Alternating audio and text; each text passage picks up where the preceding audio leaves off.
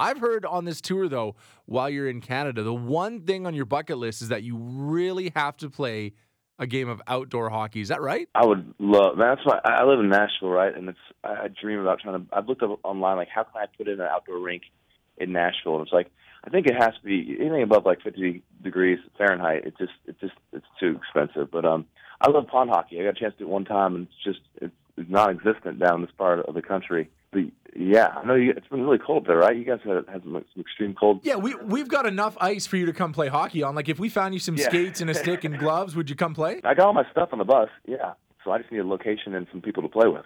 I think we could probably find some people that would want to play hockey with you. That'd be awesome. Outdoor hockey would be. Is there, is there any ice like near the uh, near the arena? We can make this work. We'll figure this out. No, actually, I got a couple guys in the band that would love to play. So that was that would be um, that'd be amazing. My first bag. I have a funny story about uh, you know one of my buddies, Sheldon Souray, played for the Oilers for a long time, and he um, he and I became good friends. I was opening for George Strait. He came out on stage with me and sang "Free and Easy Down the Road I Go."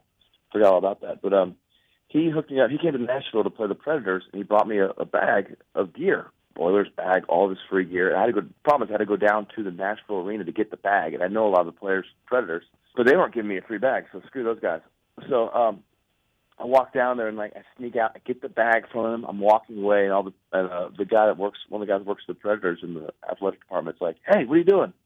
I got totally busted with that bag, but I've, I've had it forever. I was playing a gig in a in a at the Saddle Dome. And, uh, you know, we had a chance to skate on the on the Flames ice, and I walked in there with that bag, not thinking anything about it.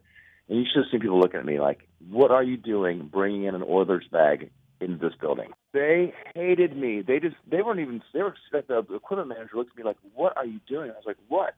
I'm playing hockey. He's like, you brought that bag into this building? I'm like, hey, I, I like I like free stuff, dude. I have free beer, free hockey gear. I don't care what the brand is. I just, this, this is giving me my good friend of mine plays with the Oilers, and yeah, sorry.